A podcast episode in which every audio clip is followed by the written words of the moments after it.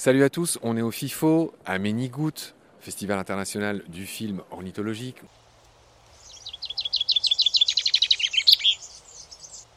Est-ce que parmi tes amis, est-ce que parmi... Alors bon Baptiste, est-ce qu'il continue à réfléchir ou est-ce qu'on passe du côté de... C'est Alexandre, hein, toi Antoine, pardon. Oui, ah bah tu vois. Alexandre, c'est ton père, oui c'est drôle. T'as une anecdote à nous raconter ou c'est Baptiste qui enchaîne? Alors, alors vas-y, présente-toi, ton âge, ce que tu fais, etc. D'où tu viens, d'où tu vas et ton anecdote. Alors moi je m'appelle Antoine, j'ai 23 ans, je suis breton, euh, j'ai plusieurs casquettes. je suis photographe animalier professionnel depuis quelques années et euh, je travaille dans l'environnement de manière globale. Et je vous raconte l'histoire d'une photo que j'ai faite euh, cet été. J'ai sillonné les monts d'Arrée avant, pendant et après les incendies. C'était la quête d'une libellule en particulier qui m'a poussé à y aller. Et je me suis retrouvé à faire la rencontre d'un papillon après l'incendie que je n'avais jamais vu. C'est l'azuré du trèfle qui est venu se poser dans les cendres et se nourrir euh, des minéraux issus de la combustion en fait euh, de la molinie des différentes plantes qu'il y avait euh, dans les monts d'arrêt. Et j'ai pu prendre cette photo, capter l'instant de cette photo, avec le papillon blanc.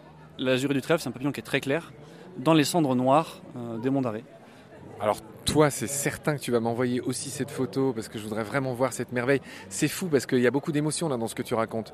Euh, L'azuré, moi qui n'y connais rien, je me souviens que c'est un papillon qui a l'air de rien comme ça avec ses petites ailes bleues, qui est tout petit, euh, mais dont les larves grandissent dans les fourmilières si je dis pas de bêtises. Alors je pense pas que ce soit toutes les espèces qui euh, grandissent dans les fourmilières, mais certaines espèces sont effectivement. c'est une sorte de, parasite incroyable qui est, qui est transporté dans les fourmilières et qui est nourri par les fourmis si je dis pas de bêtises une question de phéromones. Les fourmis vont euh, identifier euh, la larve du papillon, la chenille, comme étant euh, l'une des leurs. L'une des leurs, tout à fait. Ouais. Et elle bénéficie d'une sorte de, gîte et de couvert gratos chez les fourmis. Exactement. Bon, merci pour ton anecdote pleine de poésie. Je compte sur toi pour m'envoyer cette photo incroyable dans ce paysage de désolation. Euh, ouais, j'ai une pensée émue parce que j'adore la Bretagne. Encore un breton, c'est fou, il y a plein de bretons. On est dans les Deux-Sèvres, je le rappelle, et c'est encore un breton que je rencontre, c'est fou. Je les attire, moi qui suis lorrain pourtant. Mon cher Jean-Baptiste, c'est toi qui vas boucler la boucle. Le moment, l'heure est, importante, l'heure est grave. Ah. Sur quoi tu vas nous, faire rêver? Et eh bah, du coup, j'ai bien eu le temps de réfléchir. J'ai repensé à une anecdote euh, à la fois naturaliste et à la fois avec des amis. Donc c'était l'année dernière. On a fait une sortie euh, ornitho. Euh, euh, c'est ça, Sussigno. Ouais, c'est ça, c'est à Sussigno, parce que j'ai une mémoire euh, des noms très. Huître Ouais, voilà, exactement. et donc, cette sortie à Sussigno, en fait, on a pu approcher un tourne-pierre à collier sur la plage. Décris-nous cet oiseau pour ceux qui connaissent pas. Alors, c'est un petit limicole assez haut sur pattes, avec le ventre blanc, le dos assez sombre assez moucheté, on va dire, avec, euh, avec un petit bec, enfin voilà, un petit limicole, euh, tout ce qui est de plus mimi. Et donc on a pu euh, faire une approche entre amis sur cet oiseau et en plus c'était top parce que c'était des amis que j'avais rencontrés l'année même, enfin pas pour Guillaume mais pour Charlotte et Althea. Charlotte Noisette et Althea Cadro. Il va falloir que tu abrèges mon petit Baptiste là, on commence, à, on, commence à être longué là. Je suis comme ça, j'aime bien diverger. comme toi, comme toi. bien envoyé, bien envoyé. Et donc on a, on a pu faire cette approche et sur une heure d'approche on a pu être euh, carrément entouré euh, des tourne-pierres et euh, c'était à la fois un moment naturaliste fort et photographique fort et en plus de le partager avec des amis c'était un très très bon souvenir et, a, en plus on a fait des belles photos donc c'était parfait. That's it, c'est fini euh, bah, J'aurais bien voulu terminer sur le snare parce que c'est vrai que j'ai été assez bref. Alors, le snare, allons-y. parce que j'ai dit que c'était une asso naturaliste du coup, et euh, en fait, on organise à la fois des sorties. Rappel, pardon, pour ceux qui auraient décroché entre temps, ce que signifie snare, euh, pour ceux qui ne voilà, connaîtraient pas. Alors, c'est le cercle naturaliste des étudiants de Rennes, et donc c'est une, une asso étudiante basée à Rennes. on, organise des sorties naturalistes, on organise aussi des conférences, comme ça a été le cas avec toi. Et on organise aussi des ateliers d'apprentissage sur différents taxons. Taxons pour ceux qui.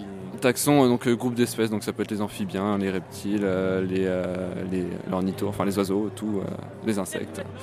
reconnaissance des plumes, on a, fait, on a fait les plantes, c'est vrai. Il y a des botanistes aussi dans la team. Donc la finalité de ce que tu es en train de dire, c'est quoi là?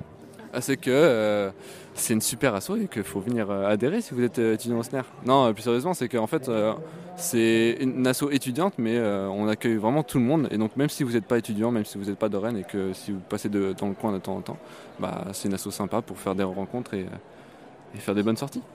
Merci Baptiste. Alors Lou est retourné voir son film. Antoine, dont le père s'appelle Alexandre, bah merci pour ta belle anecdote.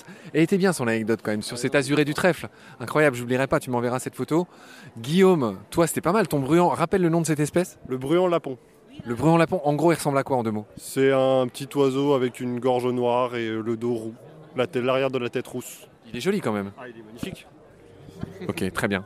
Merci les gars. Merci les gars. Est-ce que ce serait pas le moment d'un micro apéro C'est vrai. Si, hein, ce serait le moment d'un micro apéro. Très bien. Merci les gars.